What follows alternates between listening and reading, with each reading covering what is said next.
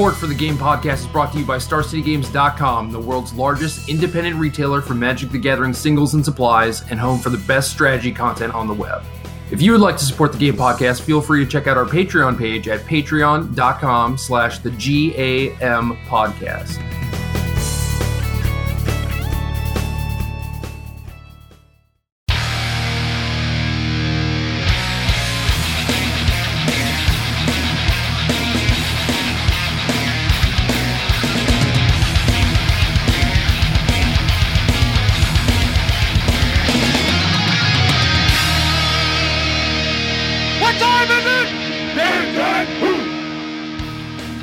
Welcome to episode 109 of the Game Podcast. I'm your host, Jerry Thompson. Here with me, as always, is Brian, aka Prime Speaker Zegana Gottlieb.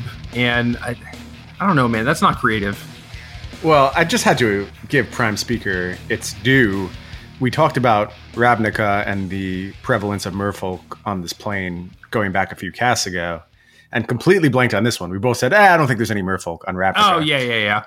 And this one already existed and is now back, which is kind of a little foreshadowing. We'll be talking about the new Zegana as we go through this cast since we're doing preview cards this week. Yeah, and I, I thought for sure your name was going to mention the fact that we have yet another guest. And I'm going to let you introduce this fine fellow because I know you're just dying to butcher his name. Well, I'm kind of over this guest, honestly. We've already spent enough time with this person this week, so that's why my name didn't particularly shout them out. But we have one of my favorite magic people on the entire planet, Chadwick Phillip. Hello, Chadwick. How you doing today? Hello, yes, I'm Massa. So nice to be here. I can't wait to talk about the magic cards with you. I, I'm actually I'm the real big fish. That's why you guys brought me on here. I'm the biggest fish there is. So Well, thanks, we- guys. We brought you on because you threatened to fire both of us if we didn't. So Right. We kind of had no choice. I can just keep doing that. Just put you in the lock. We're going to have to secretly record so he can't come anymore. at some point, I'll just send you my resignation, man. It's fine. Well, I'll be here for that. I'm here for that. Let's do it. Cedric, are you excited to talk about uh, Ravnica Legion's previews? Yeah, man. I haven't talked about like cards and deck lists and stuff like that on a podcast in a pretty long time. I've always done like the let's cover the controversial stuff with friends and get their opinions and various other things. So it's been a hot minute since I've taken a look at like a list of previews and kind of broke them down, see what I think about them with people. So this should be fun. Are you normally looking at the previews as they get updated and like thinking about decks and stuff like that? Or are you too busy spending your time in other areas and just letting other people figure that stuff out for you?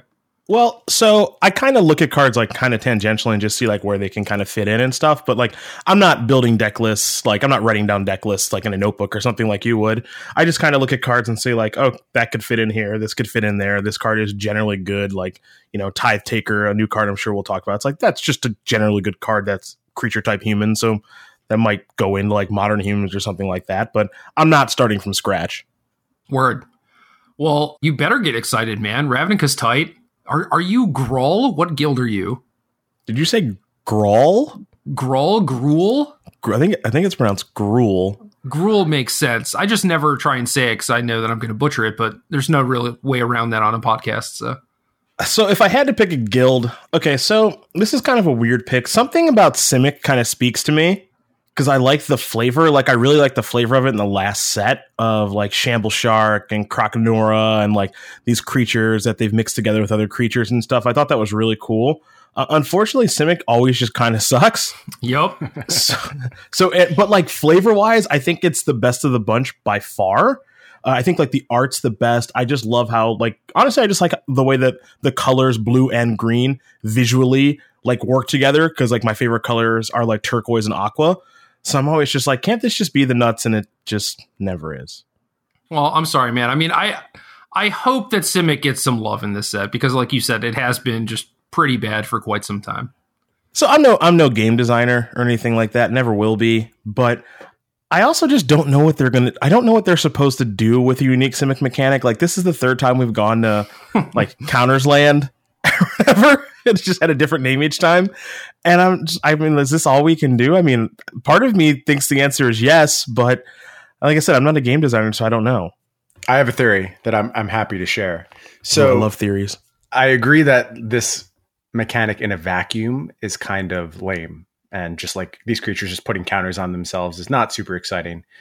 But I think the way these simic mechanics are supposed to work is that there's then an additional step where they find additional uses for these plus one plus one counters and do all kinds of tricksy things. So in that way, the mechanic is always super simicky because simicky is about being like combinations and experiments and, and doing weird and wacky stuff. So it makes sense that the creature mechanic is only step one of the process. And then you have to combine, you know, these other spells which reference counters in some ways to really get the full effect of the Simic Guild. Well, let's let's just get into it because talking about the mechanic a bunch before we've actually read it out loud is kind right. of awkward. So out of order. Because of you, Cedric, I'm going to start with Simic. I was going to go left to right for Mythic Spoiler, but here we go. We're going. we we're going right to left now. Let's just go down the entire right column. How about that? Uh, all right. So the first card is Zegana Utopian Speaker. This is 2GU for a legendary creature, Merfolk Wizard. There are, in fact, some Merfolk on Ravnica. And when this enters the battlefield, if you control another creature with a plus one plus one counter on it, draw a card. 4GU adapt 4, which is if this creature has no plus one plus one counters on it, put four plus one plus one counters on it. Each creature you control with a plus one plus one counter on it has trample. It's a 4 4. It's a rare. Cedric. Is this it? Is this the Simic card you've been waiting for? Not really, but but it is a merfolk. I think that's pretty important. We had merfolk in Ixalan, so immediately like where my where my head goes is okay, got to think about I think it's Kumena the three mana merfolk legend that yep. Mm-hmm. just was like you know I, I, think it's powerful and people were really excited about it but it came up a little bit short because the surrounding pieces weren't good enough. But i i never felt like it needed a ton more surrounding pieces. I felt like it needed like two more like another good creature and like i don't know a good spell and obviously breeding pool. And i think if memory serves obviously you guys can correct me if i'm wrong like we have hinterland harbor i think. Yep. Breeding pool helps Kumena speaker a lot though which is yeah. Nice. So so it just felt like we were just like a little ways away. I look at this card, I see a four mana four four, so cost appropriately for you know magic nowadays. Though you know, I also think of the way that things die, and this dies to most things.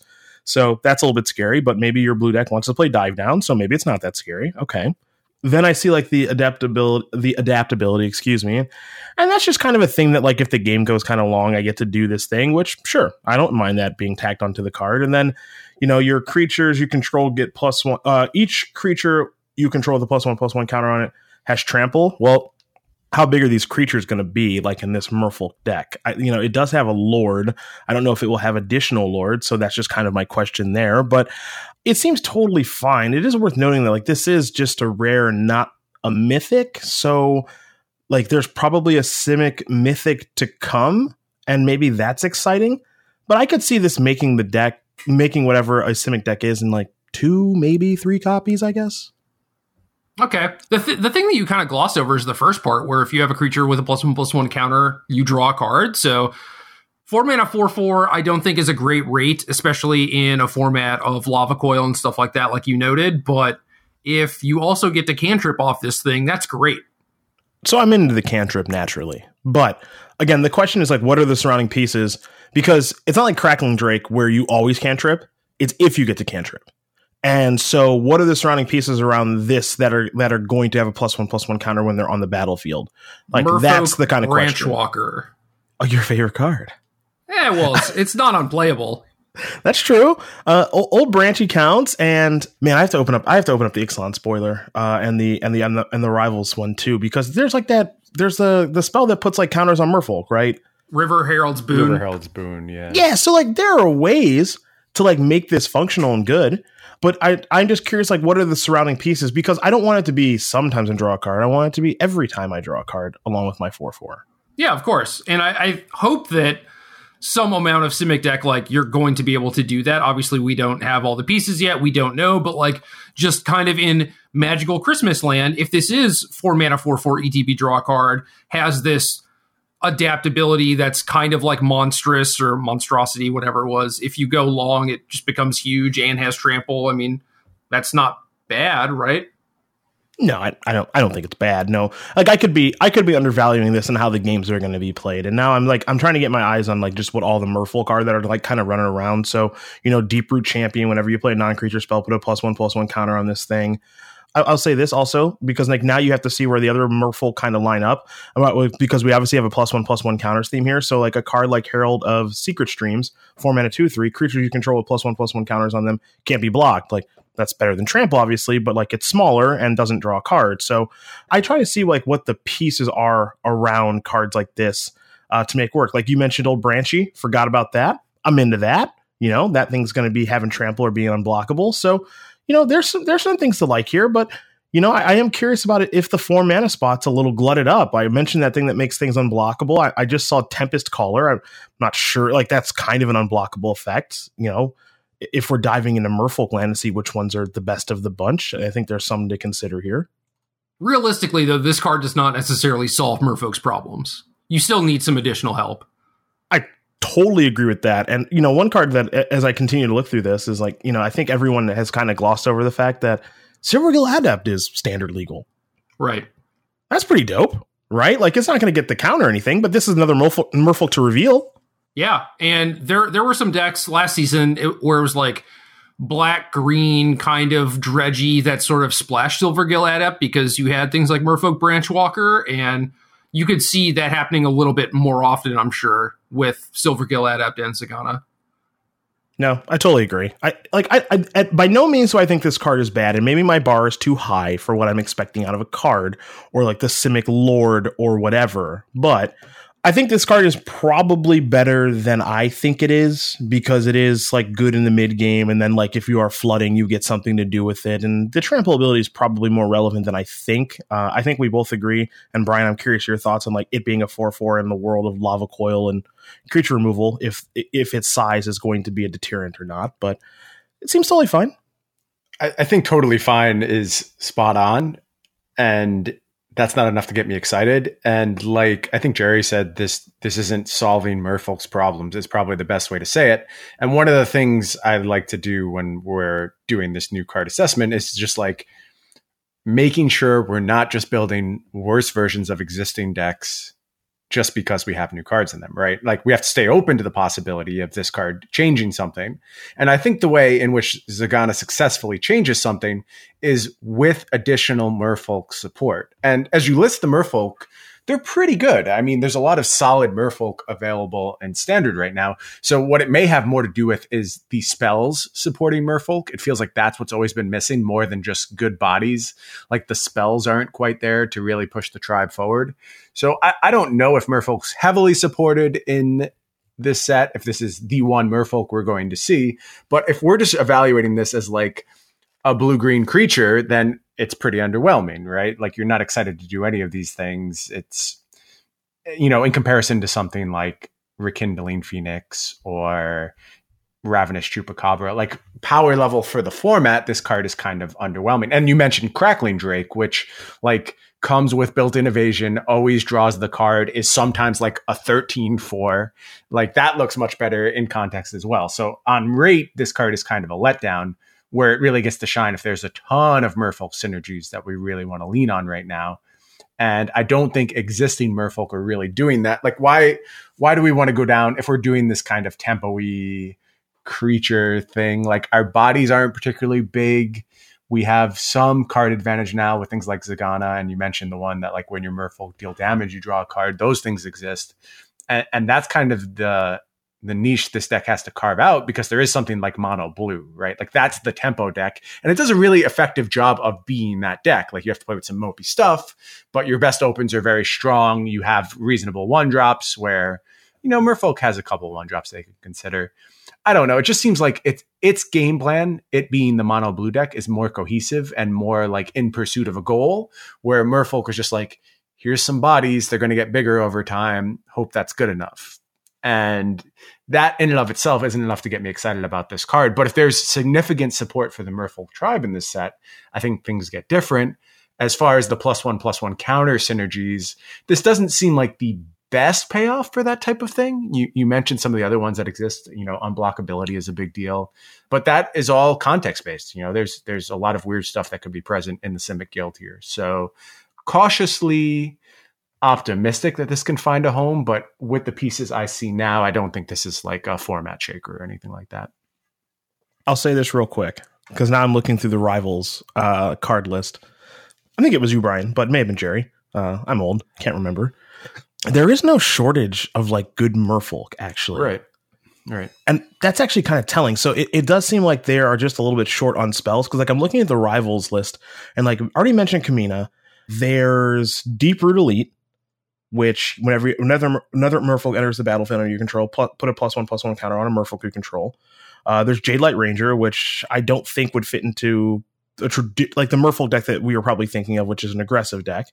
And there are some others here as I as I go down this list. Like there's the two one drops from that set, the unblockable one, then the the little knucklehead that puts a plus one plus one counter on something. Silvergill Adept is in this set. Uh, so like there's some cool stuff going on, like creature wise with the Merfolk, and then spell wise, I think uh, as was mentioned, and also there's the Crusade Merfolk, but spell wise, like that's where we're really missing out. But I'm curious about like what if we know that Simic is going to have this plus one plus one counter theme I'm doing a little looking at old Hadana's climb over here. And hello, hello. I made a list of cards that I think people need to be watching out for. Uh, and Hadana's climb was definitely on that list, and that that might be what I write about this week on Star City. But yeah, it's it's very interesting where it's like, oh, there's yeah, this Simic card that's just been chilling and could now suddenly just be very relevant. I've been so into Hadana's Climb for such a long time. It's a very me card, obviously, but like I've been so into that card because I'm like, look, this card is like all of these transform like enchantments into land cards, right? They're all they've all been like really good at some point yes. for the most part. And so it's just like this one hasn't really gotten its time to shine. I know JD did some work with that card, but past that, it hasn't really gotten its time to shine. And this card is completely absurd especially if you need like this like this factory of plus one plus one counters that you don't have to invest in every turn for whatever simic is going to be like talk to me about that yes please yeah so some of the surrounding context like we we have some of it already as for merfolk's interaction they have dive down and spell pierce but that's not really good enough you're not necessarily operating on the axis uh, that like the the other decks require you to operate on like I'm thinking about stuff like Pongify and Remand, like these really good tempo tools that Merfolk mm. doesn't have any sort of analog close to them. Pongify is a great one. Like that's that's kind of what feels like is missing. You know, when these decks first showed up, when uh, the Lord first came and was printed, and people were trying really hard to make Merfolk a thing, and it was like a thirty dollar card coming out of the spoiler. Uh, Kumena, I'm talking about. The the spell suite was like three unsummon, two River Herald boon, and then 31 merfolk. And that's the way these decks were built. And uh, it was pretty obvious that like this was not going to be a long term player in the format as soon as you saw them reverting to those kind of builds. So the the problem has been the same for merfolk all along. And you have to assume there will be something. There's some kind of simic tool that you're looking for in this set. What it looks like, I don't think we know yet. So I, am excited to see the payoffs there. And it's, you know, you're right, Jerry. It's definitely behooves everyone to go back and clean up your list of playable cards because so much was forced out by the power level of the old sets uh, with Ixalan and, and, Rivals of Ixalan that we wrote off a bunch of stuff, which we definitely need to get back into our memory banks now that we have supported mana. And I think yep. it was a little easier to form that list when the mana was not so good. But now everything's on the table. Every shard, every guild, they're all options. So you have to go through and clean up your list of playable cards and make sure you're keeping track of everything in that circumstance. Yep, definitely. Uh, next card is Simic Ascendancy. This is UG enchantment. One UG, put a plus one plus one counter on target creature you control. This is basically Hadana's climb, Cedric. Sort of. Whenever one or more plus one plus one counters are put on a creature you control, put that many growth counters on this at the beginning of your upkeep. If this has 20 or more growth counters on it, you win the game. So this is the most Johnny card of all time if you put 20 plus one plus one counters on creatures over the course of a game, I would hope that you would win already, but hey. It has nice art. That is my that's, feedback on this card. Yeah, that that's about where I am as well. I, I also enjoy the picture on this magic card. For all my commander, my fellow commander heads out there, you could do I don't remember where I saw this. I saw this somewhere in the internet. The Haunt of Hightower, Unmoored Ego, and this card in play, and you just win the game on the spot. That's, the big hotness in the commander scene. If you two were curious about that, uh, I don't know what one of those cards does, and I don't want to know.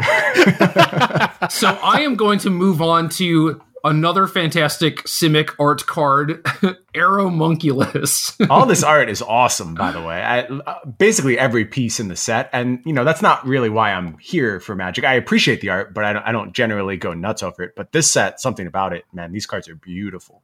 Yeah, this this card is dope. This is uh one UG for a creature homunculus mutant, two three flying, two UG adapt one.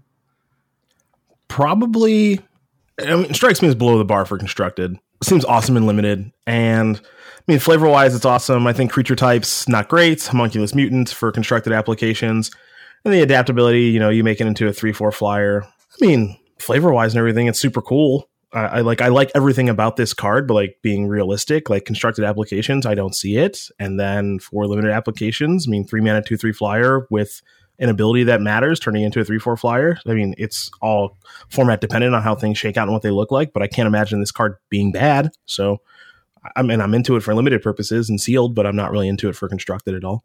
I like the setup for limited a lot. I like kind of the powerful creature, but requires a large investment over two turns, I think that'll often lead to interesting games.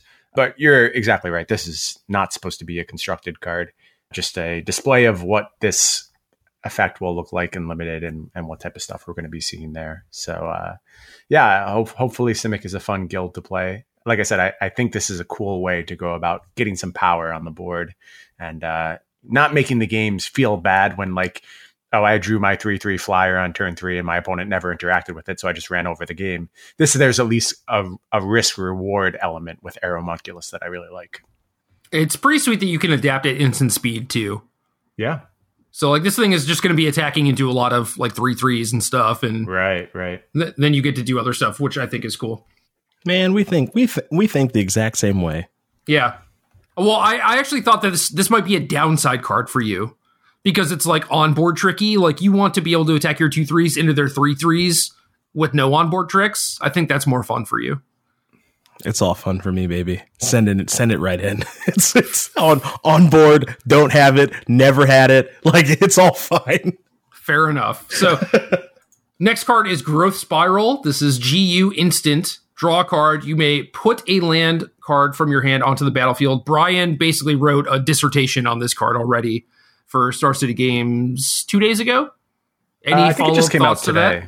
To well, two days ago when this podcast goes up. Right, right, right. That's right. We're we're in the future now. I, I think my article summed it up pretty well. If people didn't read it, I, I basically said that like this is a card that you should be considering in both the modern and standard context. In modern, there's no decks that are playing Explore right now that are looking for a growth spiral upgrade, really.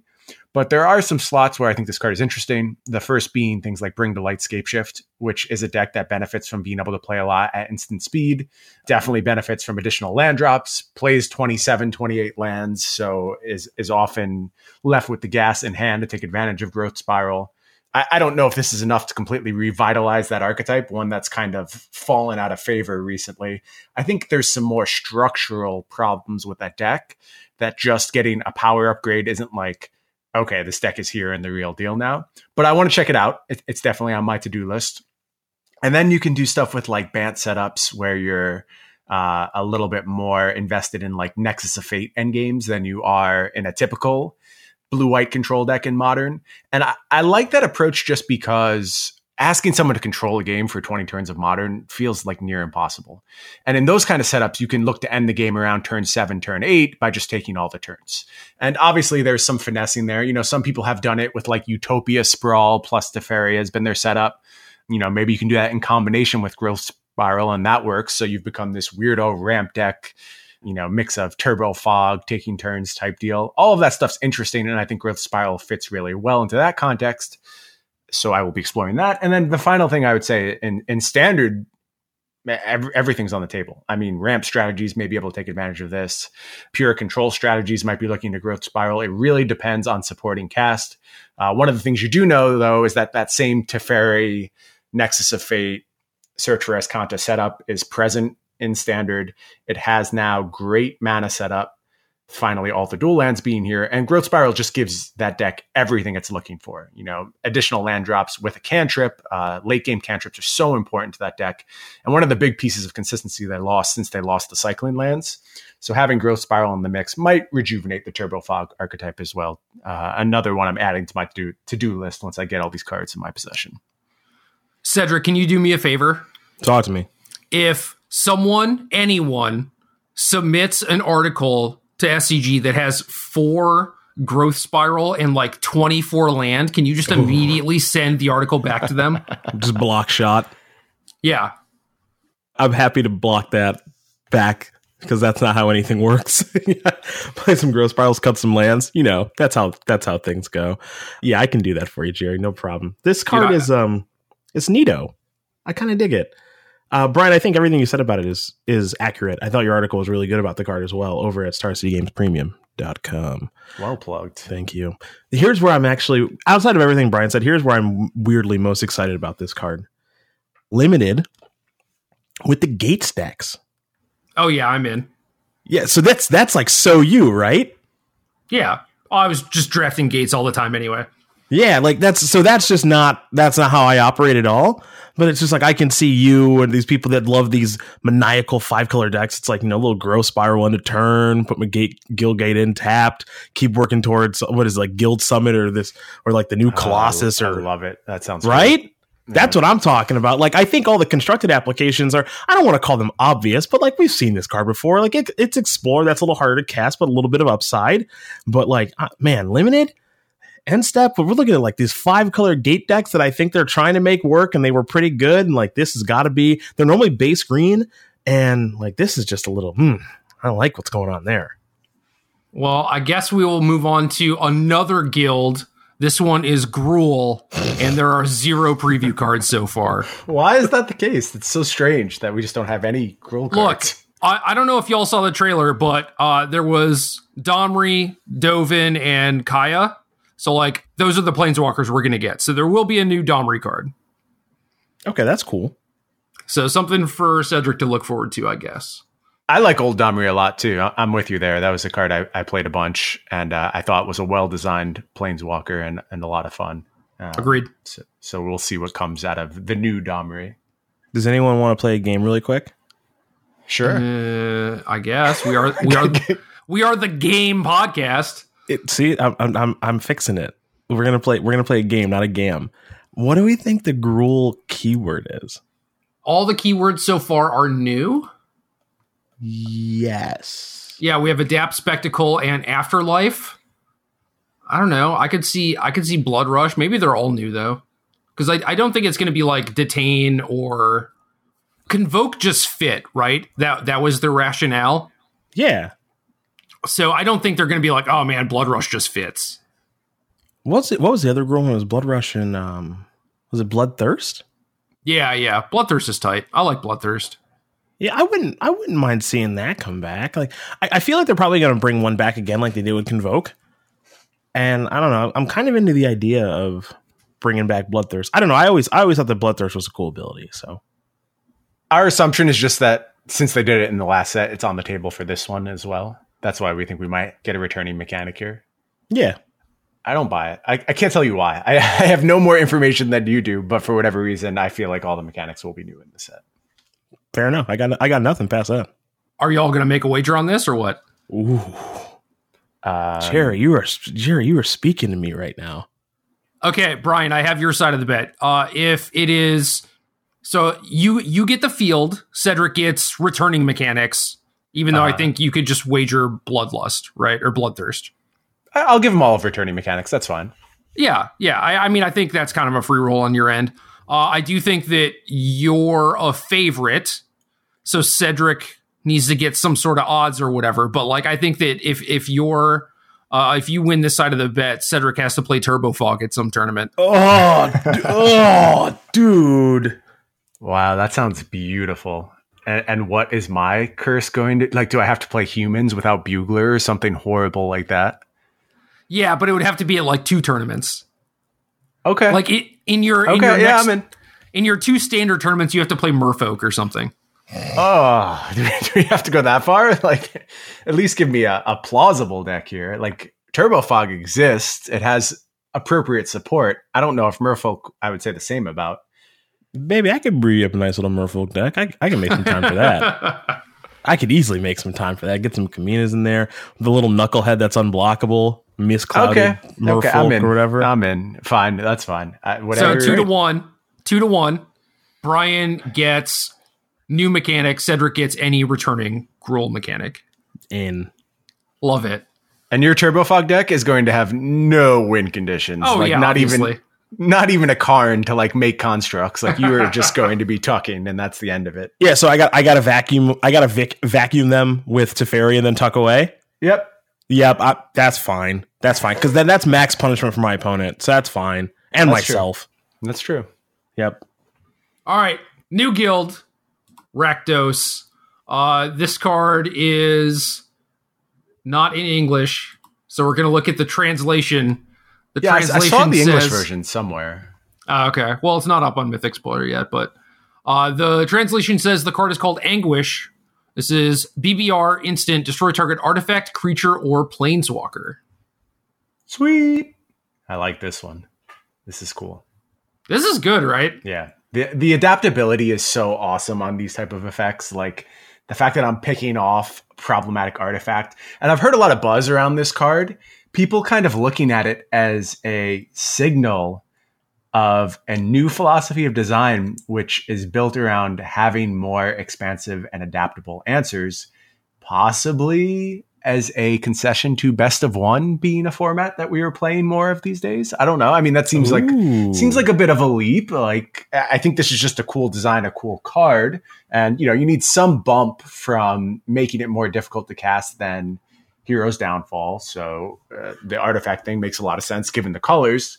But regardless of the purpose behind it, I love having access to flexible effects like this. And obviously, there's an intense color commitment, but our mana is pretty good right now. We're going to bear this well. Uh, this card is just a staple, going to be widely played in any kind of mid rangey black red deck and probably any aggressive black red deck as well. It just does too much to ignore. this card is for sure good in standard. Oh, yeah. and it might be good in other places. You know, the mana cost off the top appears to be restrictive, but not really. Like, could I see a Grixis deck playing this card? Yeah. Could I see a Mardu Pyromancer esque deck playing this card? Yeah. Could I see maybe Hollow One playing this card? Like, I could see this kind of card fit in in all of those places. Maybe even, eh, it might be a little too expensive for old Dredge. Might be a little too hard to cast too for Dredge, but I could see this, you know, making its way into modern a little bit here. But yeah, I mean, this is, I think this card's fantastic. I, mean, assuming you can cast it, which you should be able to, I think it's a fantastic card. It- It's Hero's Downfall level. Obviously, Downfall is a little bit easier to cast, and but this one blows up some things that Downfall couldn't. And I don't know. This this is the kind of card to me that's like it's just straightforward, a good card. I think to have exist. I don't think it's too powerful. I think it's a powerful, well designed, somewhat difficult to cast. So there's some opportunity costs and some deck building costs that go along with it. Type of card that you would expect to see in Rakdos. I think it's everything that you would expect for a removal spell within that guild. So love it. I'm pretty excited that you get to have this alongside Vraska's Contempt, Mm. and this reduces some of the necessity to play four contempts, and now you can play like six or seven of this effect, however many you want. And it also lowers the curve, which mattered a lot in the Grixis decks, where they just had too many four drops. Right. Good point. So, yeah, black black gets a significant power boost thanks to this card. I think. Yeah, I, I totally agree. And maybe, you know, and I'd have to take a, a deeper look to see what's going on with the old pirates. But maybe this is the removal spell that pirates was looking for uh, that it didn't have before. Like something, maybe four mana was too much for pirates, but three mana is just right. And I think all the pirate creatures just mostly suck. You're unfortunately you're not wrong. Yeah. Next card is Rix Maadi Reveler. 1R for a 2 2 human shaman, has Spectacle 2BR, and Spectacle is You may cast the spell for its spectacle cost rather than its mana cost if an opponent lost life this turn. And when this enters the battlefield, discard a card, then draw a card. If this card's spectacle cost was paid, instead discard your hand, then draw three cards. So two mana, two two, ETB Rummage, or you can spectacle it for four mana and discard your hand and draw three. Can I start? Yeah, go nuts, man. Busted. Yeah, this card's dope. Busted. this is my kind of card right here, baby.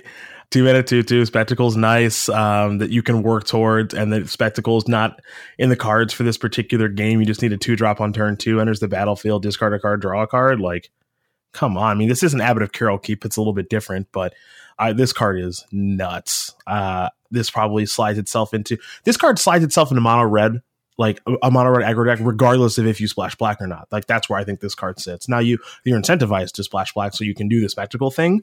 But I don't know. I'm to- I'm totally in for this card. This is the exact kind of creature like I want to play all the time. If it didn't have the just when I cast it, discard a card and draw a card, but you like it was like two mana two two, and then the spectacle thing was added on. We can have a conversation there. But the fact that like I can just play this on turn two, like smooth out my draw if I like take a mulligan or who knows what else, like yes, give me four in my next red and black deck. Yeah, I, I, think if it didn't have the rummage thing, you're looking at like playing two copies instead of a very easy four copies. But uh, one thing that this does is help you discard Arclight Phoenix, yeah. which outside of blue, mono red or like close to mono red decks didn't have a lot of, except for Tormenting Voice. And that was one of the decks that like Ephro and I worked on for uh, the last Pro Tour was just like a mono red Arclight Phoenix deck. It's it's like very close because you have the eight red cantrips and stuff, and being able to use this as a pseudo Bedlam Reveler in the kind of late game is great. One thing I am now going to be on the lookout for is cards that make it very easy to trigger spectacles. So things like Fanatical Firebrand, when the board is a little clogged up, I think like their stock just went up a lot. I think this card is just absurd, like actually absurd rares are tough, man. I, I don't like to do the speculating thing on rares. I will say though, already three dollars seems really low to me for this this card. This should be like I, it'll spike to like seven or eight once people realize how absurd this card is, and then it'll settle somewhere around five. Is my hot financial prediction for this card. I'm looking over at StarCityGames.com right now, where Rix Maadi Reveler is pre-selling for two ninety nine, and that seems incredibly low to me. This card is busto. I think it probably reaches back to modern. Are you interested in some more Bedlam Revelers for your Mardu Pyromancer deck? Because this is kind of doing th- the thing. Uh, like nah. you said, no. I, look, why is why is this not acceptable? You benefit from just like spot discard, right? Discarding your lingering souls on turn two is completely reasonable. This body is like very outclassed in most instances. That's true. But where you get to activate the spectacle you're doing that whole chaining thing again, like super, super powerful stuff. And the opportunity cost is really low as well. And I think like, so Hollow One is a little bit more interested in the more explosive discard effects, but you could see a slower version of that type of setup where you're doing more with Arclight Phoenixes and, you know, maybe something like your Hollow One deck that the mono red Hollow One deck that you played in Modern over the past however many weeks. I, I think that deck can consider this card as well with a very light black splash and maybe getting paid on that spectacle side. I, I just think this card is good. I think the default mode is completely acceptable. And the fact that sometimes it's just going to be like one of the best cards in your deck pushes things to the next level. Four mana is so much, and a lot of the decks that you're talking about don't even play four revelers and like they are very good at getting Reveler to two mana. So, so but this I'm is, skeptical. This is different than Reveler in that it's modal, right? Like if if you need a way to make sure you're always doing something on turn two and still having the upside of having this card in your deck for the turn four setup where you get to dump your hand and draw more, that's pretty appealing to me. Now you're right that like a lot of Reveler's appeal is that it often costs two or three and four is a lot more than that. But I think this card is doing something that Reveler is not as far as smoothing out your early game. And if that deck changes its setup, if it's more incentivized to put Arclight Phoenix in the graveyard, it may want an earlier discard outlet. Yeah, but Red has plenty of that in modern, at least. They have plenty of discard outlets, but not ones that scale into the late game in the same way. Yeah, I mean, looting, tormenting voice, like those things scale just fine, I think. I find it hard to believe that you would go to tormenting voice before you were looking at this card. at least in that context. And obviously, it all depends on all the cards surrounding it and like, do you have use for these bodies? If Cabal Therapy was a card, then things would be very different, right? You have some payoff for disposable bodies that you can use. Again, totally depends on context, but I, I think this card is worth considering in some of those slots, depending on how your deck ultimately gets built in the future. Sure. I mean, it has similar text. You can add it to the list of considerations, but I, I think it is short on both halves. Possible, possible, but clearly a standard all star, right? Like we're not arguing about that. Yes. This card yeah, yeah. dominates in that context, and oh, yes. in, in, in immediate four of standard card. Yeah, immediate. Yep, I agree. Next card is Rakdos Firewheeler, BBRR 4 3, creature, human rogue. When this enters the battlefield, it deals two damage to target opponent and two damage to up to one target creature or planeswalker. I'm in. I like it.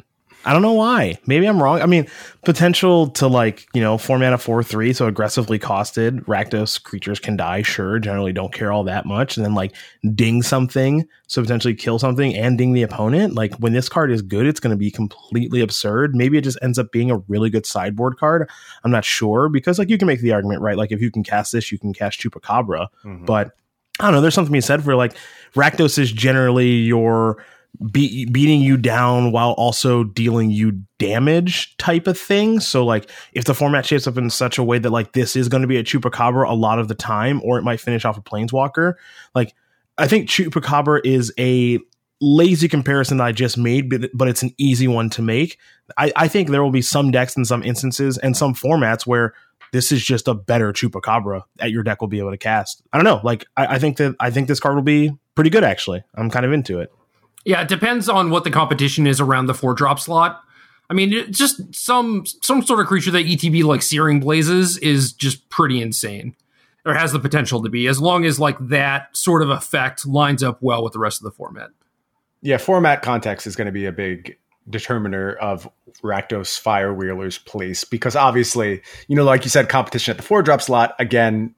Rekindling Phoenix is a card, and like looking at them next to each other. It, it, it's hard. Rekindling Phoenix does a lot, but if there's a lot of X2s floating around and you're super incentivized to simultaneously answer them while clocking, you know, if there's a particularly problematic X2 that these decks have a hard time attacking through or something like that, you're almost certainly going to want to turn to Rakdos Firewheeler as your answer.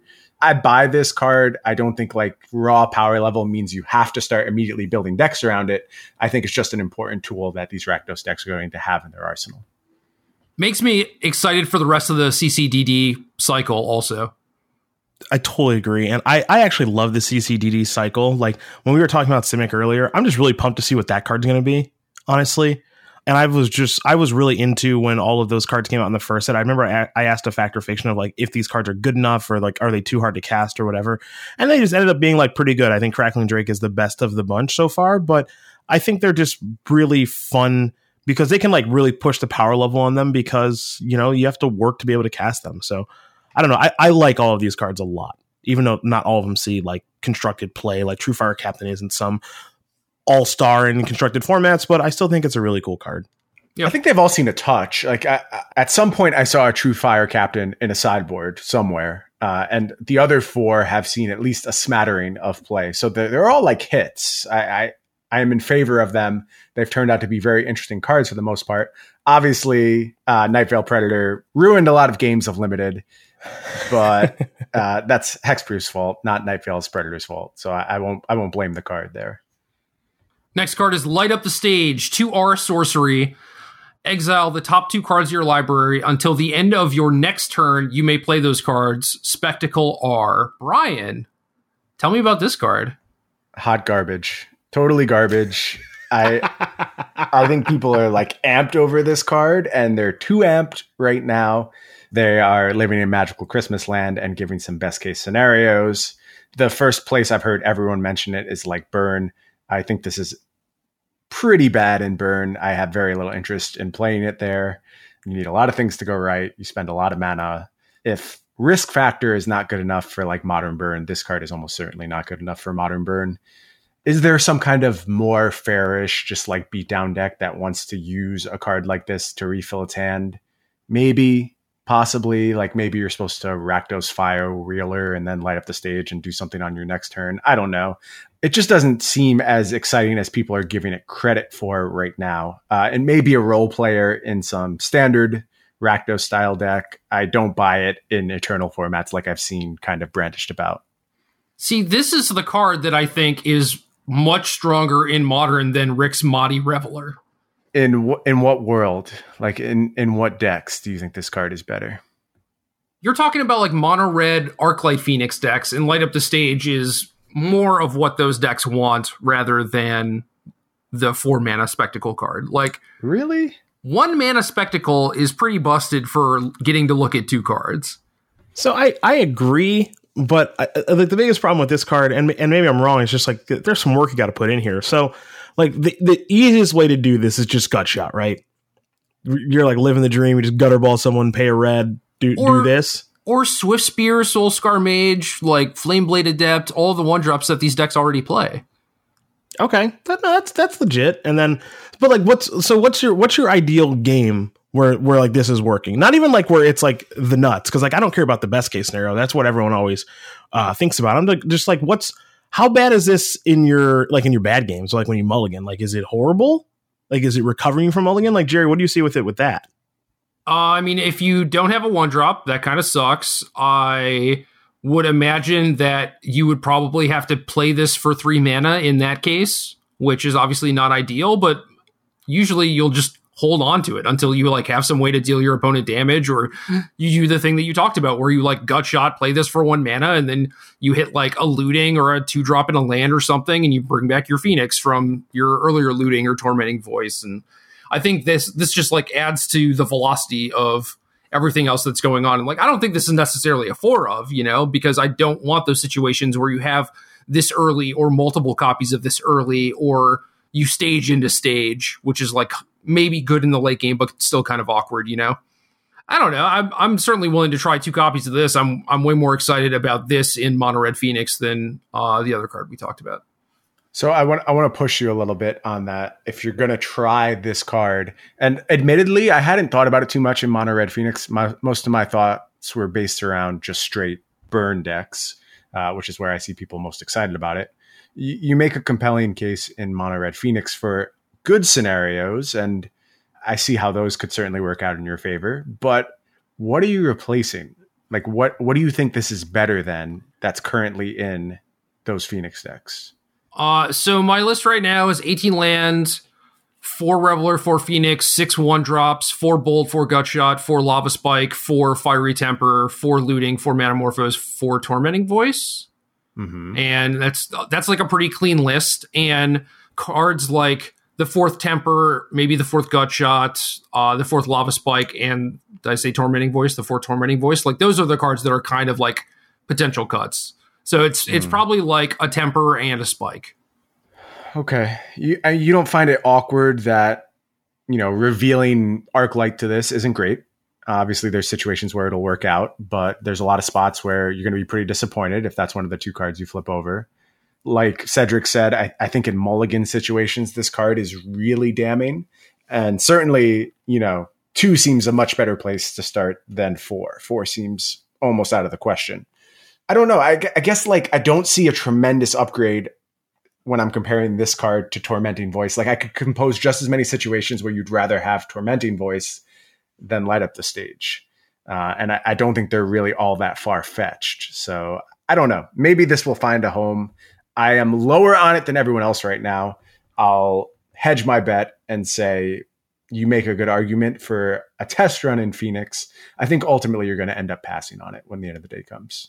One mana to look at two cards and potentially get both of them is incredible, especially when you're talking about like playing lands off this and stuff. Like this, this is potentially so. In just look at the upside, right? This is potentially one of the strongest draw twos we've seen potentially, assuming you have use for those cards immediately and or which, just, which just means spectacle, which just means your curve is low enough, right?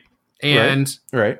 In the specific context of like this modern Phoenix deck, yes, that is the case. Uh, for modern burn, where you flip over a bunch of two mana cards, like good luck. But I think in in this case, uh, this card is potentially very strong. That's all. Hmm.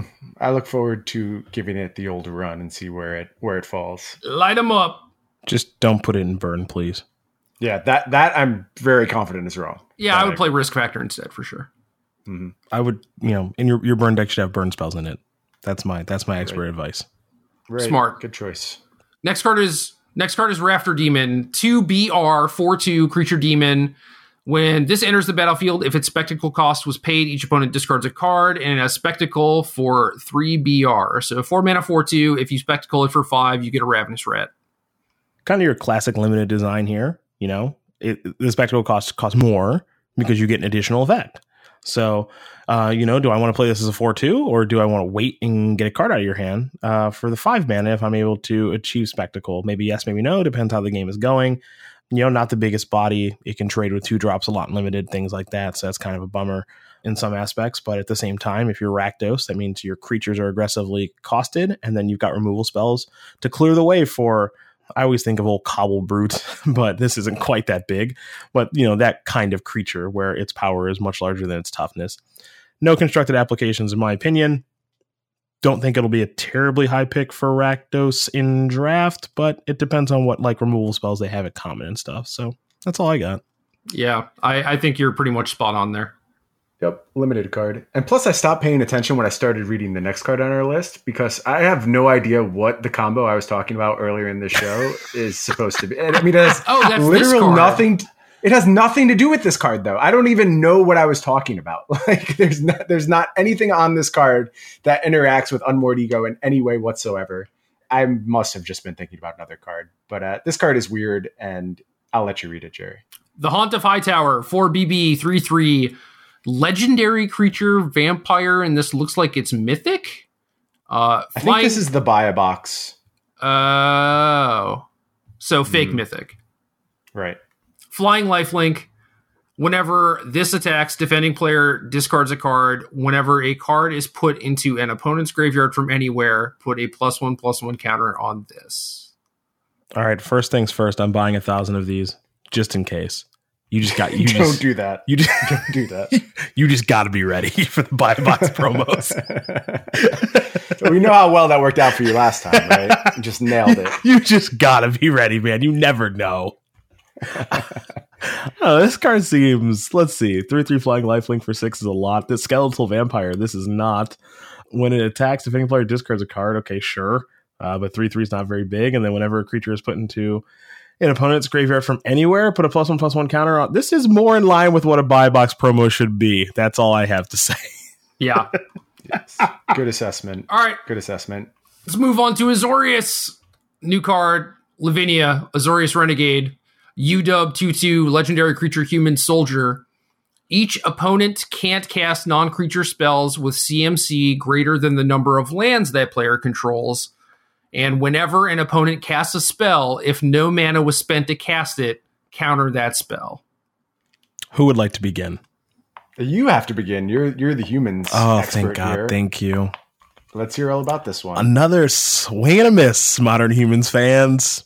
This card's fine. Much like Damping Sphere, this does not solve the problem against Tron. I know that you might think it does. It doesn't. It says non creature spells. If Tron players are building their decks correctly, they should be. This will cut off Karn, which isn't even particularly good against humans most of the time and should be sideboarding some number of them out. It will cut off Ugin, which Gaddock already did, and some of your draws already do, and you can't get turn three Ugin. And then it will not actually shut off O Stone at all, really, in most circumstances. And then there's some other non creature. Oh, like the Dustbuster, if people are playing that thing, the old Dustbuster. But like even Spatial Contortion, it doesn't shut off. So it shuts off very few of their cards.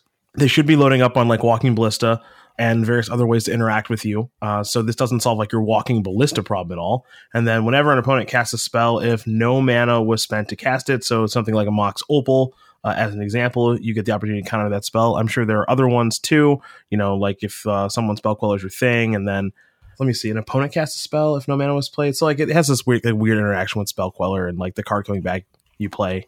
If you spell queller their spell, they kill your spell queller, and you have Lavinia, they can't cast their spell off spell queller. So it kind There of it combos with a spell queller, but yeah, it's not that good. It, this Nope. this this seems like a thing that's like good against vintage workshops, right? But who cares? Yeah, I, I think like people saw so people the old Twitter sphere was just going nuts so when this thing got released. It's like, yeah, hate bear in the house. I, I think that weirdly, even even though we've been doing this magic thing for a really long time, I think most people are just really not particularly good at um, figuring out like n- not good at analyzing a hate bear initially. Whenever you analyze a hate bear, everyone's thinking like best case scenario of like it's gonna do this thing. Like remember when Spirit of Labyrinth came out? And everyone's like, this thing is nuts. No, actually, just dies with swords to plowshares is what it does. That's actually what the card does. And no one brainstorms into it or jaces into it or anything like that once they realize that, you know, Violon 2 or don't do this, do something else, whatever. And then there was like that red card. Was it Harsh Mentor? Like That card was actually okay, but yes. But like, you know, when people are like, this is this is the card to stop fetch lands and all these other things, and now you splash for this in your hate bears deck, and now your hate bears deck is Naya hate bears. We are doing it. And it's like that's just not how anything works. Like Thalia is the ultimate hate bear because it just stops people from actually playing magic the way they want to play it while allowing you to continue to play magic the way you want to play it. And it's not particularly restrictive to cast because it's white colorless. But the, the best case scenarios with this, like I'm, I'm trying to think of what are the, what's the best case scenario with this thing, honestly. Like, can either of you tell me where like you just stone cold lock someone with the first ability? Nah, you you can't cast KCI on turn three or whatever. All right, Uh, living end, right?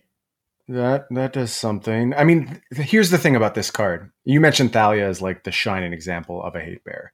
The reason Thalia is so great is because it affects everything. And this card does a little bit of like a sprinkle here, a sprinkle there. It messes up this deck a little bit, and it's a little bit annoying for this deck. And it kind of seems good maybe against this really fringe deck, but it doesn't have that broad application.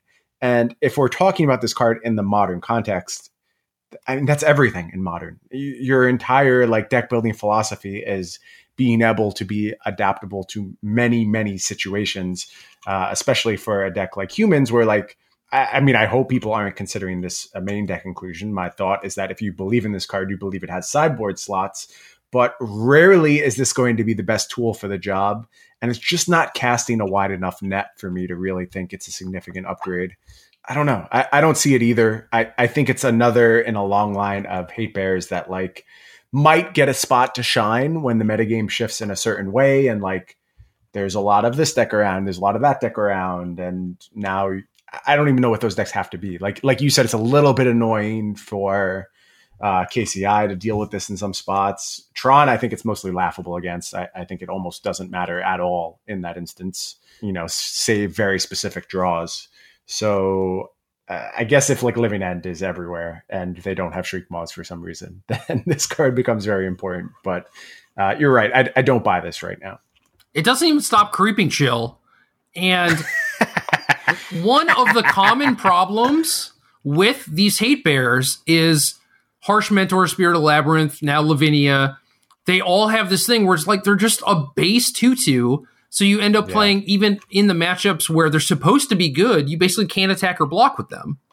And in the matchups where they're bad, or like you're you want it to do one thing, but like the other thing's not super relevant. It's just like it's not a good stat line. It doesn't have any sort of evasion. It you just like play this thing like an enchantment, and then you're just not pressuring your opponent, which is just horrible. Like one of the reasons that Thalia is so good, outside of like her ability just being the nut, is that she has first strike. Yeah. That's, that's absolutely true. Like everything you just said is true about a card like this. You know, like how many games have we seen where like, oh yeah, I got like one drop into Lavinia, and it's like you know my opponent, your opponent, like okay, well I've you know seen this before and played against this before and play like a three four, and it's like well. Just gonna be hanging out here for a little bit, I guess. Then, and then your opponent just like works, that takes their draw steps, works their way out of whatever this issues that this card may or may not be causing, and then just goes on with life. You know, again, that's why Thalia is so good is because like it just stops your opponent from actually just playing magic in general as opposed to a certain type of magic. But the Right. the, the one thing I was going to say too is, you know, when people saw this card, it's like, oh yeah, Sugatron, and it's like, okay, that's not true at all. But yeah, they're not going to print a hate card like a hate bear that just beats Tron. Like, I, I hope people realize that's just not a thing they're going to do. They're not going to print some card and it's just like, well, this when this is on the battlefield, Tron ceases to function as a deck. Like that's just never going to happen. Well, sorry, Lavinia. I think people are going to try this card. They're going to be ultimately disappointed. And like Brian said, maybe there is a very specific metagame where this card is like worth the slots over Gaddock Teeg in your sideboard or something, but it's very unlikely. If if you don't if you know this already, don't answer. I'm hoping one of you doesn't know the answer to this question. How much do you think Lavinia is pre-selling for on Ooh, Star City right now? I, I know the answer already because I looked. All right, so Cedric, you get to guess. Okay, I do not know the answer. My guess right Good. now is it, is it mythic or normal rare? Normal rare. Normal rare. I'm gonna guess 1999. It's 999. 1999 is crazy, but I, I, think I think 999 is equally crazy, especially when we just talked about Rix Maadi Reveler, which seems like a very impactful card, and that's 299 uh, at the same rarity. So yeah, uh, the hype train has left the station for Lavinia, and the game podcast is here to recall it and get things back on track. This card is like fine in very specific spots, not going to be widely played at all. Sorry for sorry for aiming high there, guys. Trying to get us paid. My bad. Next guild, Orzhov. Any any Orzhov fans? Because I'm yes, not. I, I I actually so I liked Orzhov in the last set a lot. Not because like it was obviously the best uh thing in limited for uh whatever that guild pack. Nope, that's wrong. I'm old. Gate uh, crash, extort. You. Yep. I liked extort like I a lot. Love that mechanic. I, yeah. I thought it was one of the best limited mechanics. I have a hard time with the guild identity thing. I've never felt like a strong association with any guild, but I think the closest I come is Orzhov. and that's a little tenuous. I'm I'm not like all in on my Orzhov identity, but uh, that's that's kind of where I lean. Sometimes I, I say Azorius, but I don't I don't think I really believe that in my heart. So I, I guess you can put me down as an Orzhov fan for for this purpose. All right, Tithe Taker, one dub, two one. Human Soldier, during your turn, spells your opponent's cast cost one more to cast and abilities your opponents activate cost one more to activate unless they're mana abilities. Afterlife 1, which is when this creature dies, create a 1 1 white and black spirit creature token with flying. Damn it, I should have made a spirit token. Idiot. Big miss. I'm in. Yeah? You like this hate bear? This is good enough for you? No, actually, so I, I actually, the, the hate bear aspect of the card is actually my least favorite part. Like, it's nice or whatever, but I like that when it dies, I get to make a creature that has flying. That's mostly what I like about this card. Is like it's an it's like a somewhat aggressively cost a two drop that has some text that may or may not come up. I get to keep attacking with it in these white based aggressive decks that have like History of Benalia and Benalish Marshal and blah blah blah. Because like they were kind of lacking on a two drop, so this fills in the two drop with a Dan- with a Danto Vanguard, and then you know like if I get Wrath or Sweeper in some capacity. It's like I still got a Knucklehead to give some beatdowns with and put some counters on a Johnny with or bring back with a Johnny. Like if the if the ability comes up to like mess with the opponent, cool. But like I'm not playing this card because I can do that. It's just kind of hey, this is the thing that's on this card as well. But I like the fact that it's just like a aggressively costed creature, probably with the right creature types in the right color to give some beatdowns. Yeah, I buy this as a very good standard card. Like I I'm not going to go into modern. I don't really see it having a home there. But just being like in the white aggressive deck in standard, this card makes a lot of sense. Probably in large numbers. I mean, it depends a lot on how important Settle the Wreckage is because this really messes with Settle the Wreckage in a very effective way. And, you know, just timing in general for those style of decks as we are about to enter the time of Azorius right now. Uh, so that could become more and more important. But I think like there's enough going on here with the afterlife bonus and everything Cedric talked about, where I, this just seems like a fine for uh, for these decks to be built around and uh, a fine fit place for them to start their aggression. Yeah, worth noting, not legendary. So mm-hmm. these things stack. Settle the Wreckage was definitely the card that I was going to bring up. I do think that Afterlife is awesome, but two mana, two one afterlife does not excite me. So I would hope that you're getting some use out of the hosiery type of ability, but I don't think so. I think realistically, it's going to give you peace of mind. Like you are going to know that they are not capable of doing anything because they're going to have to tap out on their turn to like Chemister's Insight or whatever.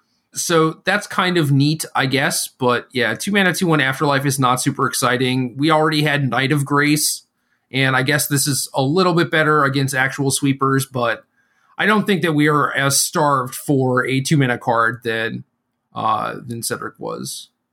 Well, I'm I'm always starved for one. We need to start doing that thing that we did for the last set, and then now we've we've broken ourselves of the habit at this point. The dies the Chainwhirler thing that we were always doing in the past, which this does, leaves a body behind, which also can die to Chainwhirler. And the reason we're going to start doing that again is because Chainwhirler has gotten some very effective dual lands that are going to allow it to be slotted in some multicolored decks now where it very much was relegated strictly to mono red by the end of the most recent standard format. That's not going to be the case anymore. Uh, there's also that status statue card lurking around, which some people believe is going to be impactful when combined with Goblin Chainwhirler. So uh, it's time to get that card back in our memory banks again. Oh, I for- I'm not I sure it ever totally that, left. I totally forgot about that. Really? You, you're just giving up on the Chainwhirler fear? No, no. I just like I just flat forgot about like the one two punch combo, and like when it was oh, announced, okay. I remember some people. I think Jerry too was just like, "Oh, like what is this?" And now you know, since people didn't do it, you know, you, you forget, and then it's like, oh, I guess we probably have the land to enable it. So, yeah, good call. Yep, it's back now.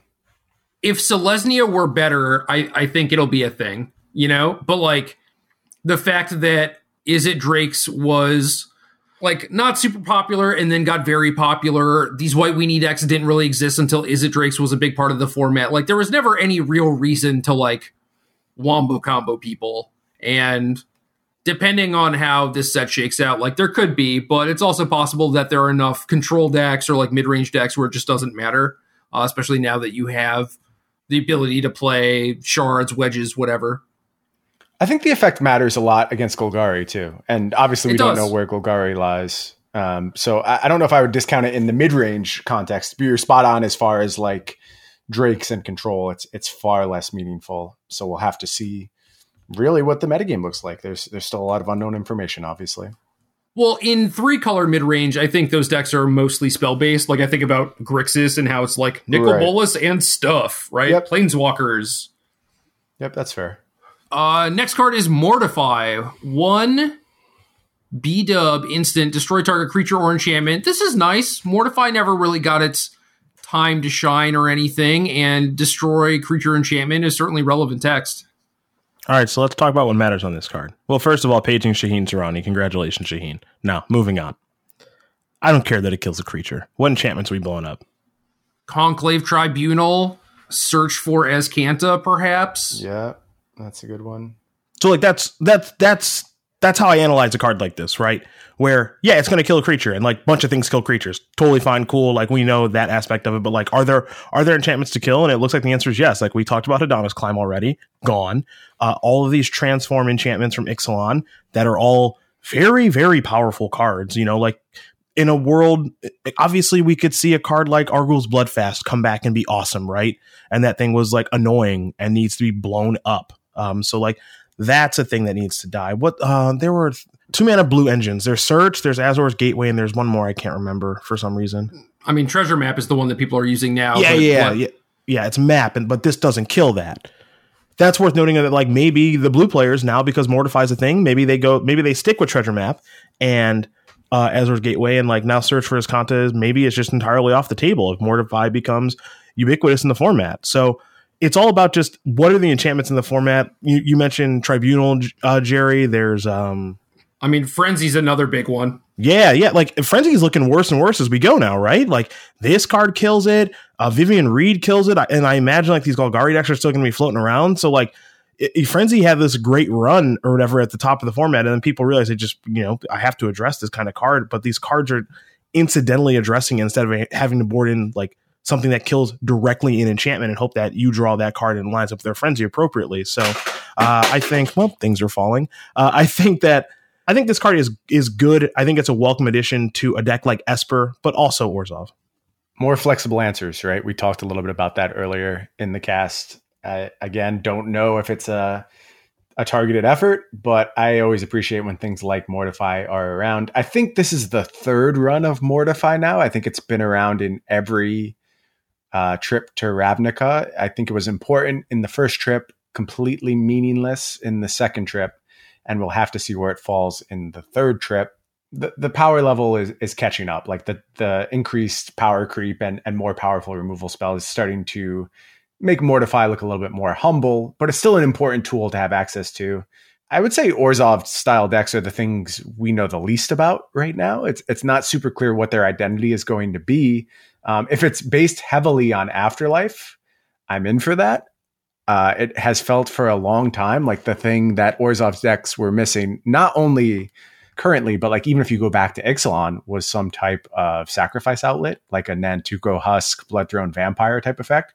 That's always what I've been looking for in any of my white black vampire style decks, you know, taking advantage of things like Elenda, the Dusk Rose, and other Nito effects that are floating around out there. So maybe that's what we're building towards with this kind of afterlife payoff.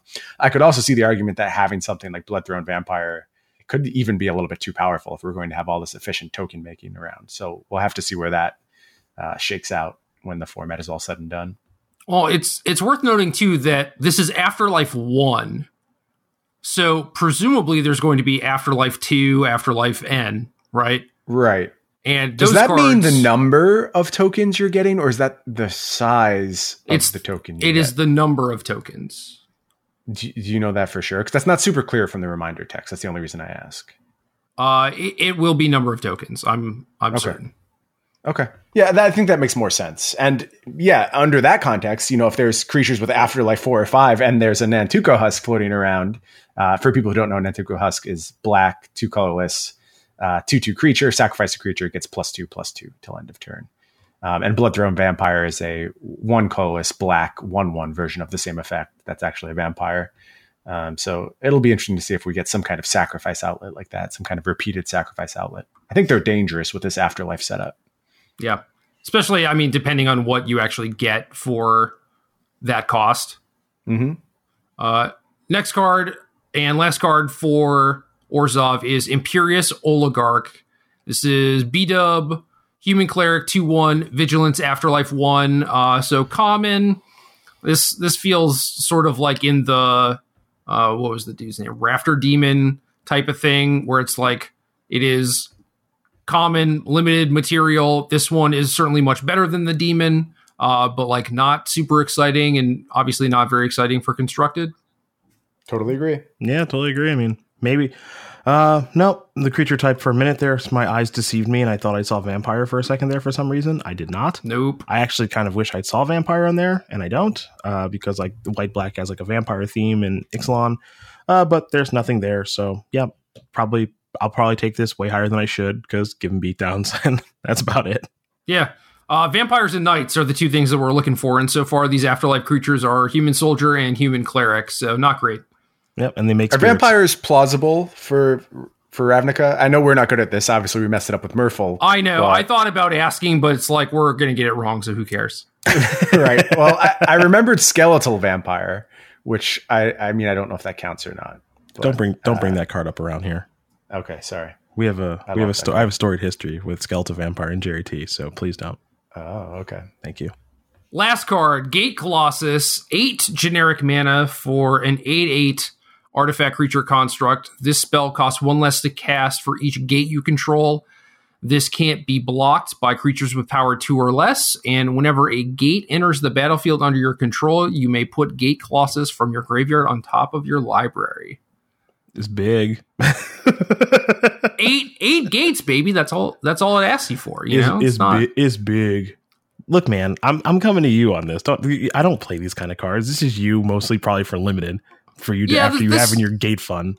this is kind of tight. I mean, if you have four gates, that's not unreasonable by like turn six, and getting like a four mana eight eight with some evasion is nice. The some of my gate decks have run out of win conditions if I play against a deck that has like five spot removal spells. Uh, unless I get like very lucky and have like Nightveil Predator or Expansion Explosion, Find Finality, that sort of thing. And this this thing is like kind of immune to a lot of that stuff, which is pretty nice. So going long, you have this thing that's like kind of evasive, hard to deal with. Like this will be a good win condition for Gates. Yeah, In I can't wait to win a lot of games with this card. In It'll- it'll be fun. Yep. Uh, this is certainly more impactful than the flyer than the gargoyle. I think. Gargoyle was good too, though. I, I I beat a lot of opponents to death with gargoyles for sure. Yeah, of but course. Guild Summit is the payoff. We we all know we're looking for the Guild Summit. Yeah, for sure. I hope that's in both sets. That would be nice. So that is all the previews that I know of so far that are out there, and hope people enjoyed Cedric being on our podcast. I know that we were on his earlier this week talking about MTG Arena and everything, and I know that this is a departure for you, Cedric, to actually actually talk about Magic cards. But you did good, man. Thanks. No, this was actually kind of fun because now like my brain's kind of going some places of, yeah, I kind of want to see a couple of cards, uh, keep my eyes kind of peeled for preview season. 'Cause like I said, like I'm, I'm really into Simic and I was really into like for- forcing Merfolk during that limited format. Uh, cause like when you got the Merfolk deck and like no one's really doing that stuff, like you, you gave some pretty obscene beatdowns. Oh yeah, So yeah, it was like kind of like no one could beat your deck if you had the Merfolk deck and no one was fighting with you. Um, but those opportunities quickly became few and far between. So you know you get you get Zegana, and we've got some cards like Hadana's Climb that I'm super super interested in. Was already a fan of anyway. So like that could be your three drop of choice. And now we're just kind of filling in the pieces. But for, uh, the other thing too, very quickly, is just like, can I get a Gruul card? Seriously, like I just want to know what's going on. Come on, yeah, they're coming. I'm sure. What if it's just J.K. Red Green's dead? no, No Gruul. just no Gruul. canceled. no, no Gruul would be amazing. It would really be amazing. I hope they're I hope they're like they're CCDD. I think that's what you call it. I hope it's just some gigantic pig. By the way, Just eight eight. yeah, just some just because they had like that stupid pig that you could Bloodrush in the last set. Yeah, plus five, plus four. Yeah, I want just some giant, enormous, angry pig. Dude, Uh, OG the set. Ravnica, OG Ravnica had Coalhauler Swine too. Oh yeah, what did we used to call it? Sir Pigglesworth. Yeah, yeah, I want some just enormous, furious pig. Where like if I wish like the pig had what Truefire Captain had.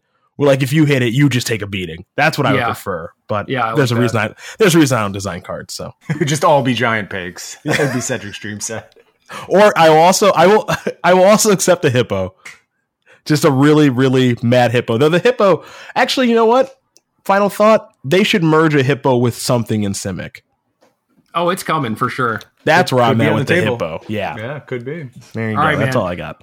We we close every cast with a question from the Game Podcast Discord, and this one is kind of targeted at you, buddy. Uh, since we got you on the cast and everything, uh, I guess we'll now pick your like TO slash uh, tournament organizing, planning, whatever brain.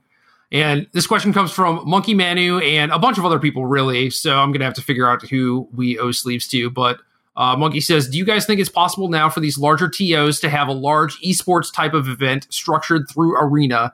And some other people asked specifically about SCG Tour and whether or not there are going to be any like arena based opens. All right. So here's how this starts. I, I think a lot of people, and I, th- I know this is a question, so I'm not going to assume this person thinks that this is a thing that is going to happen. I think they're merely asking the question. The first thing you have to think about when you ask a question like that uh, is just like logistically, how would it work? One one thing I try to always like get across to people, which is why I kind of like snap on people on Twitter a non-zero amount of the time, is it's not so much about the idea because like an idea is easy. Like bringing forward the idea of hey, like what do you think about like arena tournaments? on the SCG tour. It's like, okay, that's an idea. How would you like us to execute this idea? Are we bringing 900 computers to SCG uh, like Columbus the first weekend of the year? I, I don't know. Uh, my answer to that is almost certainly no. We're not doing that because there's a lot of logistics that go along go along with that that make that type of thing honestly, and I don't like to use this word often at all, impossible. So you know, then we have to talk about okay, if we're going to involve arena in our tournaments, is it just for the feature matches? Is it just for the elimination round? So on and so forth. And then, like, if it is just for the feature matches, that's like a different play experience than everyone else is having in the in the tournament. Like, you, you'd have these you'd have these feature matches where people are playing on arena, and then you have everyone else playing like their actual cards, and then like, you know, like I have to do I have to deck check the person who's playing a feature match to make sure like all of his cards are there so that I can upload them in Arena? But like if someone has a marked sleeve in a feature match that would be on Arena, it doesn't matter. Like you know, there's like all these weird things that you have to like take into account. So I don't ever want to say anything's out of the question, but you know, I, I think that like the arena style tournament that someone would want to have, like that's a much smaller, like intimate thing, like uh, the Magic Online Championship Series, or like if the Players Championship was on Arena, something like that. But like in Open, that would take place on Arena, where also you have to remember this too, like you don't even know what your attendance is going to be, right? Like I don't know if if 70 people or 700 people are showing up to an open my, my preference is obviously the latter but if i if we were to somehow some way magically bring whatever the maximum main event uh, seating capacity is, let's call it 900 for an event, and then 400 people show up. This is awkward. What are we doing with those other computers? Are people playing inside events uh, like that are buying booster packs from us, or are they playing inside events on Arena, which probably doesn't generate us a profit, stuff like that. So I, I don't think it behooves us to engage in that type of thing. I do. I think there will be Arena at events like uh, was it Magic Fest? I guess they're Grand Prix at Magic Fest because Magic Fest is the branding for the weekend like I, I think there will be computers for people to like test out and try the product and stuff. Like I think that will exist, and maybe there will even be like, hey, you know, do a constructed side event here because we want to get you to sign up, and like here's an arena code for playing or something like that. But like a full scale open where there are a very large number of people playing arena, like I, I don't see it personally. So I've played in one DreamHack, and granted, these tournaments don't get 900 people. I think the the Hearthstone one had a few hundred, and then the Shadowverse one that I played in had like 60 or something. And it was they were asking people to bring their own devices, and it was also, you know, sure hope the internet works basically. So if you have a computer, make sure it's one with uh, a port that can uh, connect to Ethernet so that you're like hardlined in. And then there are people there like playing on their phones, just like hoping and then they would like disconnect and lose and it's just like kind of a nightmare right? But like that is one way to potentially go about it is ask people to bring their own devices but then you have to provide reasonable internet for maybe 900 people. I don't think that's reasonable. Oh other uh, thing too that like so you mentioned the you mentioned the internet right? Yeah. You also have to provide think about a convention center. You've been in a million of them. Where are you charging your phone or your laptop so th- the setup for the DreamHack was like every table just had a bunch of power strips. All right. I mean, some convention centers that's doable. Some convention centers it's not that easy. Yeah, I believe that.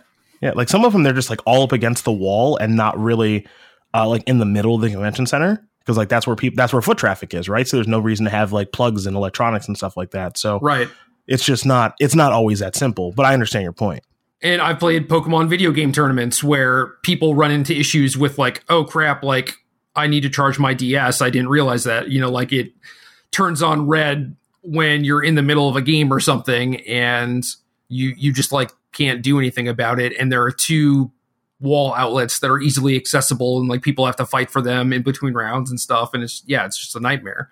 But aside from logistical issues, do you think that coverage for SCG Tour would benefit from the matches being played on Arena, or are you fine with how things are currently with just it being tabletop and there being like you know some hidden information, you not necessarily what's going on in the game, don't know what, what cards are in players' hands, etc. Uh, you know, it's that's a tough question to answer because I just don't know at this stage of things. I haven't played, I've not engaged enough with Arena to say with any amount of certainty, and I've never actually covered, I, have been covering Magic the same way for six years, right? So I've never covered like an online tournament, I've never covered a Hearthstone tournament or Eternal or any of that other stuff. So I, I can't say with absolute certainty what it would be like and what I think is the best moving forward. Uh, and I'm always open to doing what is the most popular and what the people want to see. It's just, it's gonna be, it's gonna be interesting, man. I, I really like the way that we do things, and I'm really excited for what 2019 is to look like from a coverage aspect of you know doing time shifted matches and bringing more coverage and less commercials, which we're doing, and like we've got the two broadcast teams per show, and all these things that we're to be kind of implementing into our broadcast. But at the same time, we could implement all of that stuff and do it all really well, and people are just going to go like, no, but seriously, like this is really slow, and like I want to watch Arena, and yeah, then we just kind of fall flat on our face and there's nothing we can do about that. Even we could be killing it. You know, me, you, Brian, and Patrick could do a show and be killing it and charisma off the charts and everything else. But like at the end of the day, it is still kind of slow. And, you know, who's what what's our what's our demographic of our audience? Is it this younger generation that's in the arena? Is it is it this older generation that's in into tabletop magic? Which one are we catering towards? Are we trying to cater towards both? A lot of questions you got to answer uh, with something like that, and that's what's going to be what that's what's so interesting because we're at this weird inflection point where I think the way that Wizards of the Coast is trying to uh, do their customer acquisition right now is through Arena. And that is so much different than doing acquisition through the tabletop version of the game. And we talked about this a little bit on my podcast. It's just Arena and Tabletop Magic are just two different games. And so if you're trying to bring in an audience with Arena, then like you want them to see Arena, like that's that's tough because if, if someone's learned how to play Magic on Arena and they and they watch an SCG Tour broadcast, they they might just be not they might not be you not you might not grab them in the same way that you would in arena broadcast. So I don't know what it's going to be like. I really don't. Yeah, and the one last thing to consider is that if there's ever an open that is primarily on arena, you got to take into account that Star City's main business model is selling cards. Yeah. And what what the hell are you going to do? Like are you even going to like set up a booth and buy cards from people or like offer cards to sell to people? Like it's just so strange. It just seems like completely contradictory to what y'all's overall setup is. And I could see integrating it to some degree. You know, like maybe you do deck techs where like the deck is pre-built in arena and you get to show off like that screen cap of the deck instead of Nick Miller holding up a card or something, right? But yeah, I mean, and you just made like a you just made another really good point. I mean, if, if anyone's been to an open before, think what think of what it's like when you walk into an open, right? You got your registration desk, got your SCG Tour booth, you've got our prize wall where you get prize wall tickets for playing in side events and stuff like that. And then you've also got other uh, vendors that have paid their money to be there to buy and sell cards as well. So you know, are like you what are you gonna are you gonna eliminate those vendors and, and like the SD tour booth, and then like you're also kind of eliminating the prize wall, and then all of a sudden you're just kind of asking yourself, well, wh- why are we holding this in a convention center? Everyone's playing on their computers. They could just do that at home. like, yeah, it's just a different animal entirely. I think I think the clearest summation that you could give of this situation is that a Magic Arena tournament would be a Magic tournament as we know it, kind of in name only. Like it's a completely different undertaking. It has nothing to do with what SCG is currently engaged in. And while that may not render it an impossibility, it's certainly a fundamental change to how things are currently being approached. Like, do I think there is a potential space for a tournament organizer to do things with Arena? Absolutely. I think there's going to be a hunger for play environments for Arena where's the money coming from? Like you said, I, I, mean, even if you concede the point, there's no reason for us to get together and do this. Like we're going to do it as an online tournament. You, you still got to be. I mean, there has to be a bigger purpose than just like we're a tournament. Everyone's here to play Magic. Like and right now a lot of it is in selling cards. That's completely out the window when you go to arena for everyone except wizards. So they're incentivized to take this program on much more than scg is i think. Obviously you know if your tournament circuit becomes popular enough then there's advertising and you're selling now the broadcast as opposed to you know any physical product. And and that's great. That's that's certainly something to consider. But i think people need to realize that it's a fundamental shift. It's not just like, oh, SCG does arena events now. Like that's something totally different than the business model they're currently engaged in. And I'm interested to see where things go. I mean, if, if nothing else, I think SCG has proven itself to be a very adaptable entity and one that, uh, you know, thrives in changing conditions. And if this is what the crowd demands, I mean, that seems like a, a leap. We talk a lot about the reasons why it's possible, but we're not there yet. And there is still something about playing magic in person and the gathering portion of things that is very, very important to the culture and to the game. The conclusion we kind of reached is that even if it doesn't make the best viewing product, it will oftentimes make the best play experience. And it's kind of on us to do our job and make it the best viewing product. And it's a challenge that I'm excited to take on because, uh, you know, I, I think all of this lives and dies by the people portraying it and you know building the storylines and making appointment television and something worth watching. And that's always going to fall on the people producing the show. So it, will be interesting to see how we tackle this new generation of magic. Yeah man. And you know i don't play to lose. So i'm doing the SC tour. I'm doing the broadcast for 2019 and it's going to be successful some way somehow we'll find the right way because i don't i don't i don't play to lose and i don't want to be unsuccessful and fail so we'll have to, you know, adapt or die, as they say. Well, Cedric, have you ever listened to this podcast? No. Yeah, so you don't know how to sign us out. We basically just say that's game, in in Oh, whatever whatever way you want. So you get to be like loud and obnoxious, or super quiet, or have a funny accent. You know, whatever you want to do. Hmm. Okay. So I I get to close it. I just say that's game and that's it. That's game, however you want, and then that's the end. Hmm, That's a that's a that's game.